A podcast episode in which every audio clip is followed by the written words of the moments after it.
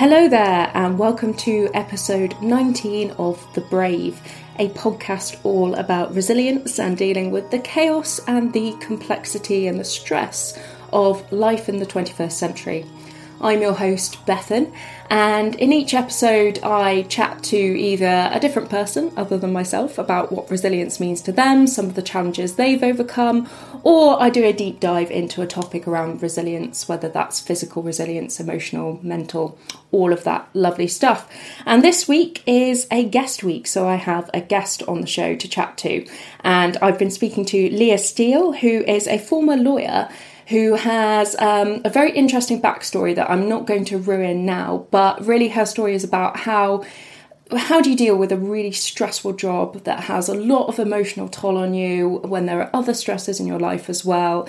And how do you kind of come through that and cope with that? So i'm just going to dive into the episode because it's a really interesting one. I hope you enjoy. If you do enjoy please remember to like review subscribe all of that lovely stuff. And yeah let's get stuck in if you want to just start off by telling us a bit about you, who you are, and a bit about your, because obviously your backstory is so, so interesting. Yeah, and I mean, that could fill an entire podcast in and of itself. Maybe that will happen one day. Um, but yeah, my name's Leah Steele. I'm the founder of a business called Searching for Serenity um, which is an online training platform. Um, I provide training and mentoring to professionals around the world who are struggling with burnout, exhaustion, imposter syndrome, and really all of that crap that holds us back from having really successful careers.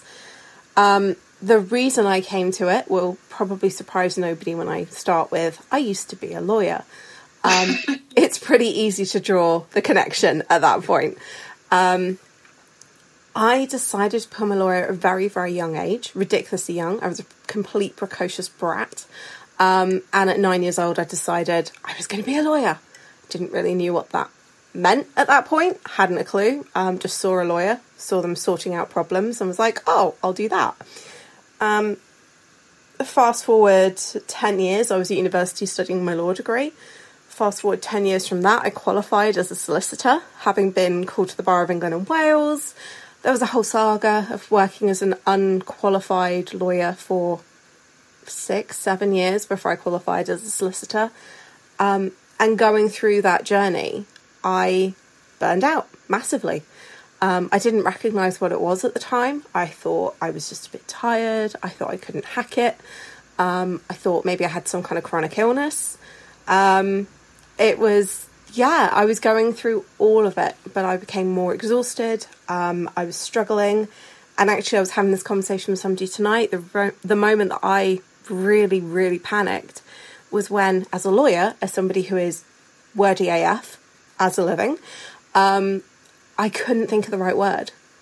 And I was sitting there, it's called aphasia. I worked in mental capacity law. I recognised the symptoms of dementia. My father died of dementia. So I was sitting there at work and I could see what I wanted to say in my mind's eye and I couldn't think of the word. Um, and that was the moment I truly freaked out because I thought, oh my God, am I going down the same path as my father? Um, actually, as it turned out, no, I was just really tired. so that that story of kind of being in was it quite a corporate law environment? Just out of interest. Um, I focused on mental capacity law, so I did a lot of different um, kind of specialisms within that, but essentially I was client facing. I was working with individuals who either had lost a family member and we were sorting out the mess that followed, or um, I worked with individuals doing their wills or mental capacity, as in high value court protection, brain injury work. So, although it very, yeah, very stressful in and of itself. Um, you know, my final job in my legal career, I I worked in court protection as something called a deputy. The way I explain it is, you know, Britney Spears has conservatorship. It's the British version of that. We're far more nice about it. We do it all a little bit more secretly, so you don't always know when people are walking down the street that they might have somebody sorting their financial affairs for them. Um, but my clients were all victims of traumatic brain injury, whether that was a road traffic accident, an accident at work, medical negligence, and they all had claims worth between one and 10 or 15 million and were all st- no pressure at all. I had no support, no um, no kind of secretarial staff. um, I had trainee solicitors, so I had to help train them. whilst I was running all these files. And, you know, when you do that, you do everything from buying someone's nappies to buying their house to helping them get a divorce to finding out if they have the capacity to have sex. Yeah, it's you're doing everything in someone's life and trying to be as ethical and moral about it as you can in all the circumstances. So it was it was pretty high pressure. Um, also, you know, I came from a background of somebody who had experienced someone going through dementia, so uh, you know, traumatic brain injury in reverse, if you will, and you know, it. I lived it. I lived it for a long time. Did you did you get any support from the company you worked for in terms of I, I don't even know what kind of support there could be for this, but at least someone just being like, "Hey, are you okay?" you will have those moments where you will walk past someone's desk and you'll see them head in hands crying, and it's like, come on, let's go to the kitchen, let's just get the hell out of here and go for a glass of wine.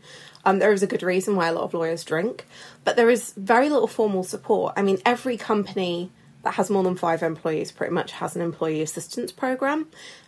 Um, the last one I looked at the stats from the Employee Assistance Program Association, they said the uptake is something like less than 5%. So, less than 5% of people who have access to a free support helpline, free counselling, will ever use it. Um, because, of course, it's provided by your work. You don't want to. Yeah. And, you know, I've, I've had conversations when I burned out, I was signed off sick with everything. I was physically ill, I wasn't sleeping, I wasn't eating, there was grief, there was stress and anxiety. And when I spoke to a recruiter, because I decided I was going to change my job, I was going to work closer to home, the recruiter went, Oh my God, you're not signed off sick with stress or depression, are you? Because, I mean, I don't make the rules, but you'll never work again if you are. What? Someone actually said that to you? Yeah. Yeah. Uh, and I, they're wrong. Presumably, oh, they're wrong. They are very, very, very wrong. And luckily, even as bad as I felt at that point, I had the presence of mind to say, uh, yeah, what? But when you're at that low in ebb, yeah. there are so many people, and I have so many people who will come to me and say, I can't admit how bad I feel because I might lose my job, I might lose my career, then I'll lose my house, then I'll lose my kids, then I'll end up on drugs. And, and that's yeah. what we do in those circumstances. We completely catastrophize what's going to happen. You know what? So. I can absolutely so relate to that. So I'm really lucky. The company I work for is very kind of supportive, and you can go to anyone and be like, "Look, like this is an mm-hmm. issue." But in the past, I I literally felt like if I admitted I had a problem, they were going to fire me on the spot. Yes. But I, I think that's rare. I really hope that's rare. Well, I think it happening in actuality is rare. I think the fear of it is very real because that's imposter syndrome right there. Yeah. I'm not good enough. I didn't deserve to be in the first place. The moment they find out I'm less than stellar, I'm out the door. Um, so we all, I think it is all of us to a certain extent, have that fear, have that worry. Um, but then, you know, I have I have seen changes in my previous industry, you know, over the past couple of years in the legal press, which is not the same as the national press by any stretch of the imagination, so I don't pretend everybody knows the stuff. But in the legal press, there have been three cases um, concerning lawyers who were struck off for what was referred to as dishonesty, which is where they were so stressed they made up paperwork or pretended they'd done something uh, when they hadn't. Yeah. Dishonesty used to be the old sole practitioner bloke in you know a village somewhere who stole a little bit out of Mrs. Jones's will to support his red wine habit. Dishonesty has now become covering up for your stress, and those lawyers now do not have careers. That's kind of really shocking because you would mm. think we live in supposedly a much more enlightened age. We're much more kind of au fait with the spectrum of mental disorders that people can potentially have, yet we still yeah. have these very archaic industries, and it, I, I, wouldn't say it's every industry necessarily, but I think there are some that are still quite mm. traditional that okay. absolutely kind of built up this wall. If you have a mental illness, like your problem, deal with it. Yeah, yeah, absolutely. And you know, going through because burnout is not a recognized mental disorder; it is called an occupational phenomenon. So it's mm. now being included in um, basically the the World Health Organization came out with a d- new definition back in May, end of May, um, and it is included in the diagnostician's manual, but as something that doctors will see as a reason that people intersect with the medical profession, as opposed to this is a recognized disorder on the you know, on the level of bipolar or Yeah. schizophrenia or depression, even. Um, but there is certainly a medical overlap with a lot of it. And it was very interesting in the later stages of my career to. I say the later stages of my career. This whole thing happened over two years, but you know, things Yeah. move quickly when you decide to take action. Um, and working as a lawyer who supported people with functional brain injury and everything that comes with that, which can include depression and personality issues and all that kind of stuff. And then experiencing the next stage along, going, Well, I experienced burnout, and that can have overlaps with depression and anxiety, and it can cause cognitive defi- deficits in the same way as my clients had. And kind of feeling like I was walking this parallel path almost, and watching where there was an overlap and where we could never admit Yeah. there was a problem, or it could never be accepted that there was perhaps as much of a problem, or that we could be less than. So it's. I'm really hoping to see a lot of changes, but I certainly know from my old industry, one of the things that I'm crazy fanatical about right now is saying we need to talk about this Yeah, stuff. We need to have these procedures in place, and there's more and more research that shows just having these conversations and having them in a very structured way in a safe environment means that we don't take as much stress home, we don't burn out. But getting people into the habit of having those conversations is very, very different, and it's a culture change. And that's um, one of the most difficult things a, a company can do. Yeah, we're all, we're all great at say, stating our corporate values and Yeah. talking about corporate social responsibility when it's a bake sale that the staff. I get into trouble for saying things like this. I should probably stop. I don't know. I, I tend to agree. Like, I think we tackle surface level issues with surface level solutions because it's easy, because it doesn't require massive resource, or it doesn't.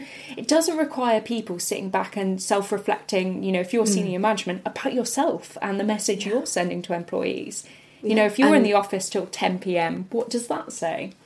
if you um, are completely buttoned up and never admit to anything, you know, I was very lucky at certain points in my career that I got to have one to one interactions with very senior members of staff that would never have told their problems to other people, would never have admitted the things that they'd seen. And some of them had seen a lot of trauma. Um, but there's the game face. you have the game face, and then there's what we say behind closed doors after the second glass of red wine. Yes. And what would you say? Let's say someone is listening to this and they are in a position of authority at a company. What, what uh, talking about it is a is a really great first step. But are there any other things they could do to to help employees or improve culture around burnout? hugely. Um, the first thing is stop thinking that employee assistance programs are the tick box and you're done. Um, it infuriates me when the when the association itself says take up is poor and we can't really track how often it's used. That's to me, it's a waste. I I can't say it's a waste of money because there are people who use it and there are other things that come with it. But if you think that it's going to help empl- uh, staff engagement, employee retention, employee happiness, I know most of us don't care about happiness, but we should, um, then it's not going to do it. The second thing is please stop thinking that mental health first aid is the be all and end all. Um, this is controversial. That's really interesting. No, it is. What? Why do you say that? Because, okay, mental health first aid is a brilliant first step. But just in the same way that you wouldn't have people go do first aid training and then never call an ambulance again, the same happens with mental health first aid. It's a first step. It's having people that are a little signpost that say, hey, it's okay to talk. That doesn't mean the conversation is done. Yeah. And what I'm seeing is a lot of people thinking that mental health first aid is the end of the conversation, and really it's just the first step. Um, if every industry that I know has an issue with burnout, because burnout happens to bright, talented, um, hardworking, engaged individuals who want to make a personal and professional difference and want to make their mark, and they work too hard for too long. There'll also be the people who won't say, "Hey, I'm struggling." Yeah. they will be drowning before they wave. Um, so if you want to make a difference about burnout, have the conversations on a regular basis. Um, you know, I do things like I go in to firms, to companies, just to talk about my experience because the amount of times that I walk into a room and I see people sitting there back in their chairs with their arms folded and they're looking down at the desk. And then I start talking about some of the weird and wonderful symptoms and things I didn't realise were leading up to burnout. And it, all of a sudden, there's like little light bulbs going on around Penny the room. drops. Yeah. and, you know, I've been at trainings where they will not say anything because there are managers and HR in the room, but they will oh. get to me afterwards and be like, oh my God, and I went through this, I had this happen, or, you know, how do I deal with this? And that's where the more meaningful conversations happen. So, one of the things that I'm, I've been really struggling with this the last couple of months because part of me wants to go gung ho and be like, we need to do corporate training. The other mm. part of me goes, but we also need the safe dark corners to hide in and have the conversations afterwards. Yeah, there's a bit of a balancing act, isn't there? Like some Mm. things you don't want. I'm not saying like every conversation would be on record, but sometimes you just need those human to human moments where you're just like, look, man, like I am struggling today. Yeah. I'm just not feeling so good. Like, can you cut me some slack? Yeah, exactly. Or being able to have to, to go to somebody and say, do you know what? I commute two, three hours a day and I am bloody exhausted by Friday morning. What can I do? Because I feel Yeah. like I'm losing 20% of my working week. And I sit there and go, right, okay, so let's reshuffle your workload. Let's look at why you're leaving late. Let's make a couple of adjustments. And if that means that your Friday morning is your admin morning and you do nothing but sorting out and booking appointments and silly tasks until midday, okay, if that's what needs to happen. Um, but we're so panicked all of the time by this, I've got to be perfect Yeah. So yeah, I mean, there's a million and one things that we can Yeah. do, but actually having the conversation, and I think particularly in businesses, having somebody external who is independent, who is confidential, um, not having HR in the room, not having perhaps, you know, depending on the size of the company, not having higher management with the receptionist means that we can have more peer to peer conversations, and that's what I really want to kickstart yeah. because what I want to be able to do is say, hey, this is what this means. Here's a framework to deal with it. There you go. Rather than constantly be going in and kind of pulling teeth, trying yeah. to get people trying to, to, get talk. it sorted. Yeah. And Yeah. could you just talk a little bit about how you kind of dealt with this? Because obviously we've got to the point where you Yeah. realise, like, shit, I'm burnt out. What what happens after that? Well, it depends on whether you're smart or whether you're a bit of a dumbass like I was. Um, I, I began to realize and I began to come across the word. You know how you come across a word and all of a sudden it starts lighting up little areas of your life and you realize, oh, this is what's going on here. Burnout was a word I came across in, God, I qualified as a solicitor in 2012. By the time I qualified, I'd worked for seven years. I'd done an extra three and a half years of full time work in overtime, paid overtime alone. Jesus. Yeah, so and that didn't include the early starts, the late finishes, the lunch times, the trainings, the Yeah. business development, the everything I had to do. So I was working an average seventy hour week for six years. Mine is not the average story, but actually, when I get my clients to count up their hours, it's not that far off. Um, so I struggled against it and I fought against it for a really long time. I started to understand and I started to make small changes, like I'll drink a green juice every day because that will change it. I mean, I'm not very good at making green juices, so maybe they would if I was better at doing them. But I drank pond scum and I did it with a horrible gritted teeth. It was awful. Um, I made these small adjustments. I even made adjustments to my career. So when uh, so my mum died very suddenly um, in 2014, and it was six months after that I changed my job. So I went from commuting three hours a day to commuting ten minutes down the road, Yeah. doing what I thought would be an easier area of law. It wasn't. It didn't work out. It was one of the worst mistakes I've ever made. And then I made another adju- adjustment, and I was doing this kind of like like clicking through the clock almost the whole time and it wasn't working. What did work was getting really clear on what was important to me. Because the moment you're burnt out, you are reactive. I tell my clients that they are everybody else's bitch and they need to stop being everybody else's, like, just run ragged by everybody and everybody else's demands, focusing on what they want. Um, what really worked for me was, yes, focusing on my health. Simple things like getting more sleep Yeah. and asking why I wasn't sleeping as opposed to thinking four hours a night was normal. Um, yes, focusing on food and diet, but the biggest work is our belief system and the way that we interact and the way that we see what's going on around us. So, not thinking that everything was hopeless, not Yeah. thinking I was a broken doll, um, not thinking that I was the only one. And actually, that's where Searching for Serenity started because I just thought, I can't be the only one, right?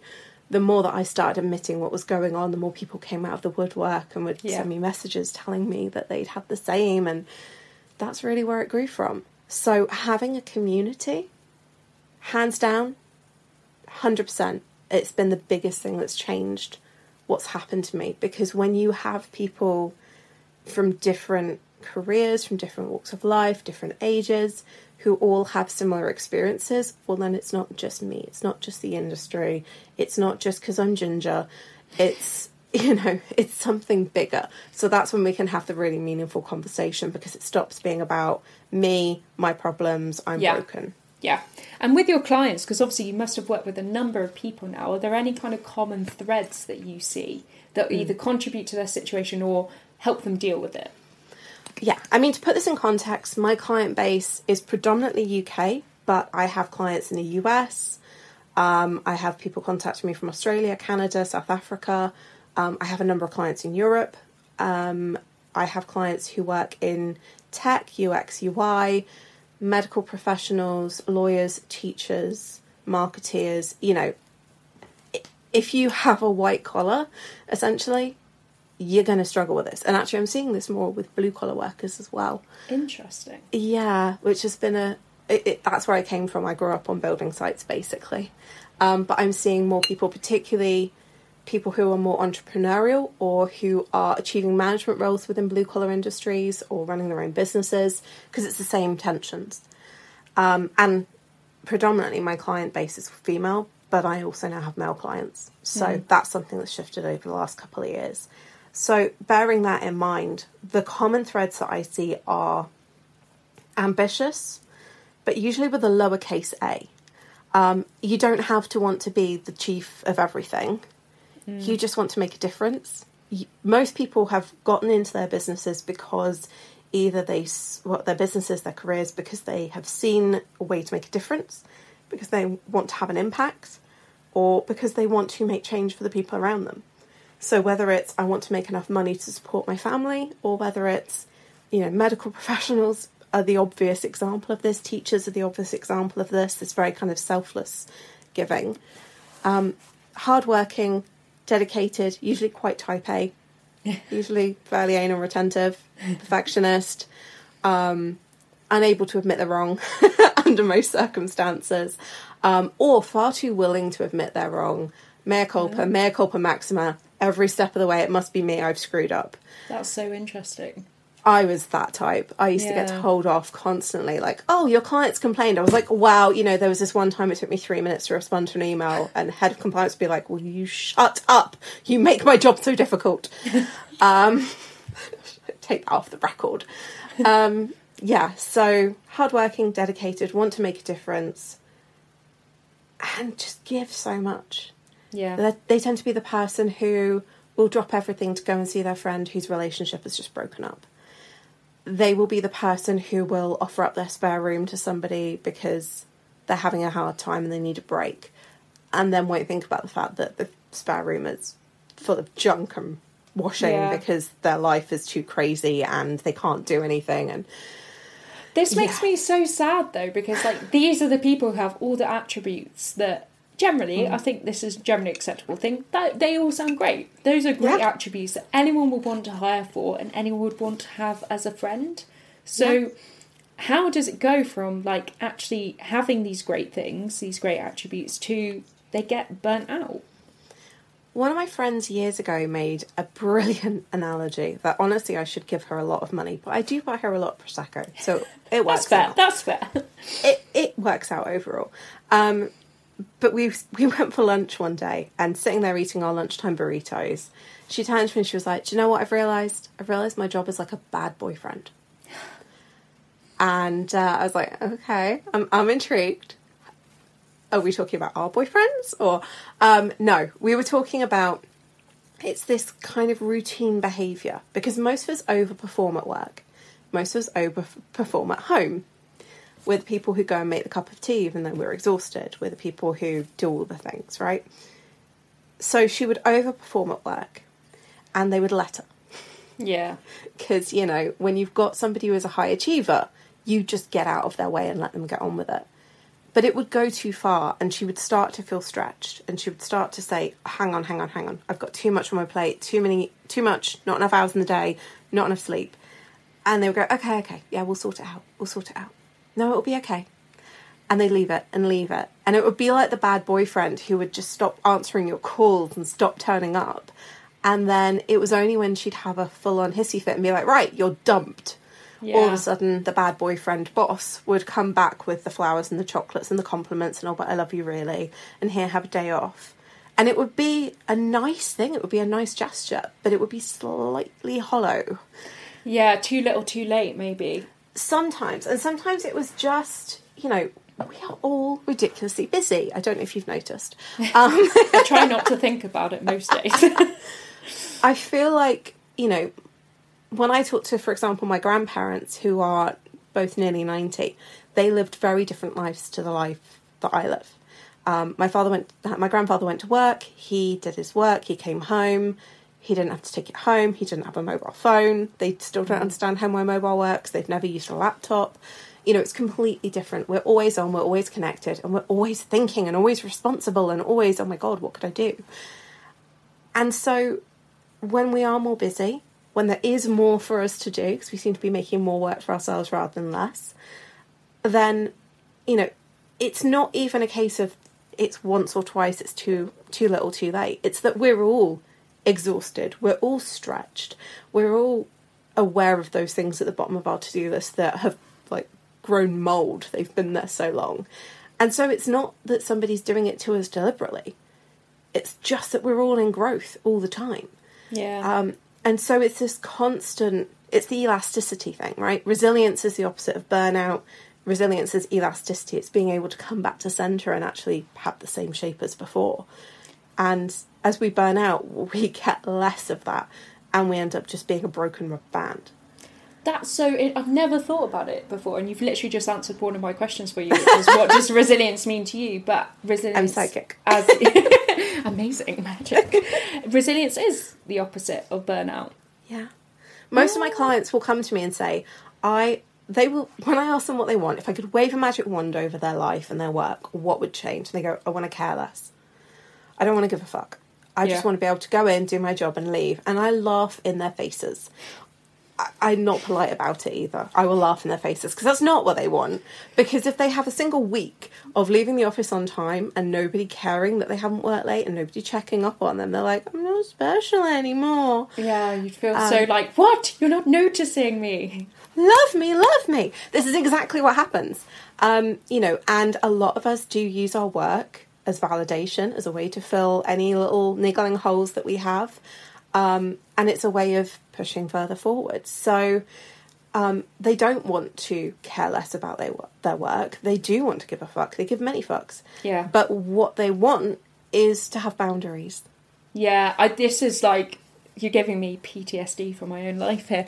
Um, I think one of the things for me is I I I if I could wave a magic wand, I would have more time because I always feel like I've got so much to do, so many ideas, and I never get to execute on them all. Mm-hmm. And I think part of it comes from the fact that at school I was never really picked out as being like the bright and gifted person, and I always wanted to be. You know, I always wanted the mm. teachers to be like, "Oh, Bethan, like you're so smart," blah blah blah, because you know I'm arrogant AF. Who isn't? I don't know. And I, I know a lot of people who are like me, who are like that. They're just they just want them to be like you're special, but we're kind of not special. I mean, we're special to ourselves, but We work bloody hard to be, though. yeah, I mean, uh, you're going to hate me because I've actually. I was reading through my past articles on LinkedIn this evening for a, a project I'm doing, and one of them was the curse of being gifted. because I was that kid at school. I Yeah, was always yeah. top of the class, and I did it very easily. Um, I didn't fail a single test in my entire life until I got to postgraduate degree level, and then I bit hard. Um, but I was, it was, it came easy to me. Yeah. So I just floated along to a certain extent. I was the person who would do their homework on the bus on the way to school, still finishing it as we were due to hand it in. And I remember when we did our A levels, I did politics. Um, I think it was A2 level. Um, so the second year, because I was the first year of the AS and A2 thing. Um, and we'd had a module in the January. The results had come out, and we actually had a politics class that morning. And the teacher was like, Right, okay, so what we've decided to do is buy back some of the papers, and we've got one that's a D, one that's a C, one that's a B, one that's an A, and the person in the school who got 90 out of 90. And immediately everyone in the class is like, Who got it? Who got 90 out of 90? Was it you? Was it you? Was it you? And I'm just sitting there sliding down in my seat. And the teacher just turned around and was like, So, Leah, you're happy with me buying your 90 out uh, of 90 paper back? And the response I got from one of the girls was, Fuck, no way. because I never showed up. Well, I showed up. Yeah. But I did the, I did everything at the beginning and I was a smart ass in class and I wasn't particularly a clown, but I wasn't, I was a bit funny. I was beginning to realise I could be amusing occasionally, but I just, I was a beige blob in the corner. Um, and so for me, the I need to be special. Well, one, I've always done really well. So if I'm not doing, if I'm not top of the class, what the hell is wrong? I need to sort this out immediately. Didn't really Yeah. know how to work hard, so I just went from not doing anything to doing everything all at once. You know, before I burned out, I was working as a um, contentious probate lawyer. I was doing a monthly magazine article. I was writing blogs for the website. I was delivering training ra- around the country. I was delivering trainers to lawyers who had 30 years' experience on me. And I was talking as the expert because I developed a whole new area of law that only about five people in the country worked in. And I just taught myself and went to one class. And then I was an expert and I was advising local authorities all over the country, as well as doing my original job and the blogs and the articles and the book. And is it any wonder I burned out? Yeah. Because I didn't know where to stop. So, for all of us, it's boundaries. Whether we've come at it because we want to be special, because we don't know how to be otherwise, it's learning when to stop. It's learning when it's okay for us to go away and have a gin and tonic and maybe a slice of cake as well.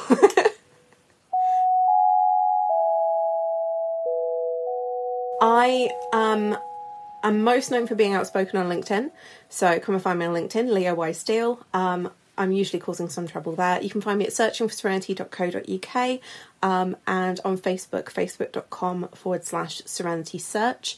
And at the moment, one of my big focuses is getting into businesses to have these conversations. And as you can see, we can talk all day about it. So um, if anybody wants to speak to me about that, email me at hello at searchingforserenity.co.uk. Thanks so much to Leah for coming on the show. Um, as you can tell, I had a great time recording with her. She's got amazing energy and a really refreshing, no bullshit approach to things, which uh, is, is, like I say, very refreshing. So, um, if you like the episode, please feel free to uh, review, subscribe, like on whatever platform you're on. This just means due to kind of algorithmic things that um, the more people like and talk about this, the more people will see it, and hopefully will spread the word about the really interesting knowledge that is shared in this podcast. Because that's the whole point of really of it for me anyway is um, i wanted to share stories and knowledge around how to be more resilient in all aspects of life so until next time um, if you want to follow what we're up to you can follow the podcast on twitter at the brave listen. We've also got a facebook page. And if you want to find out what i'm up to because i do weird and wonderful things all the time um, you can follow me at Bethan Vincent on twitter and um, if you want to find out more about the podcast and the back catalogue of episodes, oh my gosh, I cannot talk today, catalogue of episodes, um, you can find us online at bethanvincent.com forward slash the brave podcast. And I'll see you next time. Thanks so much.